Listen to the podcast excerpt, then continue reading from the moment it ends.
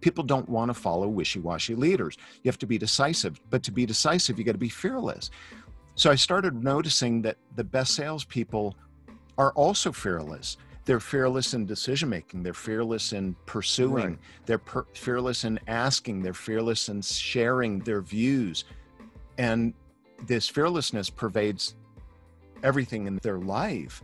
It's fearless in making a decision. They're not afraid to be wrong. They're not afraid to recommend. They're not afraid to, here's a great restaurant, go to it. Here's a great movie. They're, they're fearless in recommendation in everything they do. Number one, I realized they were fearless. Number two, I realized that the best leaders, the best salespeople, the best in anything, oftentimes, especially in sales, they set the goal to be number one.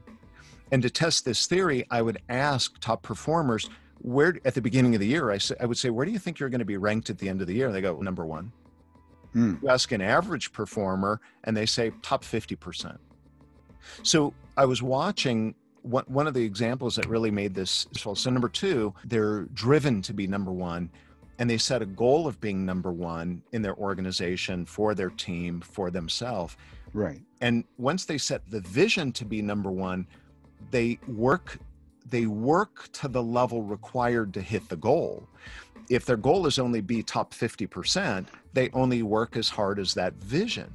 And I saw this when I was watching an interview of Olympic Olympians back in 2002 and they interviewed one skier who made the Olympic team and they said, How do you think you're going to do in the Olympics? He goes, I don't know. I'm just happy to have made the team. I was thinking that was his goal. So he only worked as hard to do that.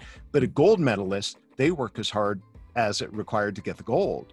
And so the guy that actually won the gold in the uh, skiing, and I tell the story, is I'll give you the quick abbreviated version.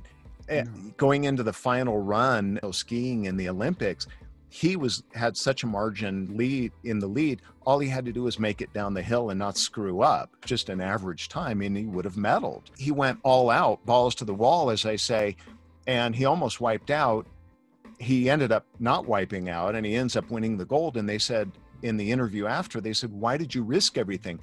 And he says this I didn't come here to just get a medal, I came here to get the gold.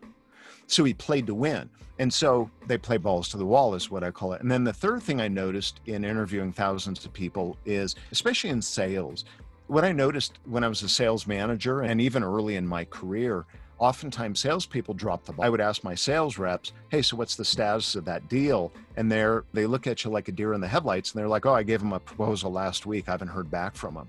And I'm like, "What do you mean you haven't heard back from them? They haven't called me back. They said they were going to call me. I haven't heard from them." I'm like, "You're hmm. being reactive." When I look at the top performers, they're proactive. They don't forget to make the call. Always on top of their schedule. They get done more in a day than most. And part of what drives them to get more done is decisiveness leads to more action, but then they're on top of it, whether they're they have a better memory or a better schedule. So they don't drop balls. So the reason I named the book Balls, The Three Secrets of Success is top performers have balls. They're fearless. Number 2, they play balls to the wall, right? They're driven, they're motivated, they're excited to be number one. And number three, they don't drop balls.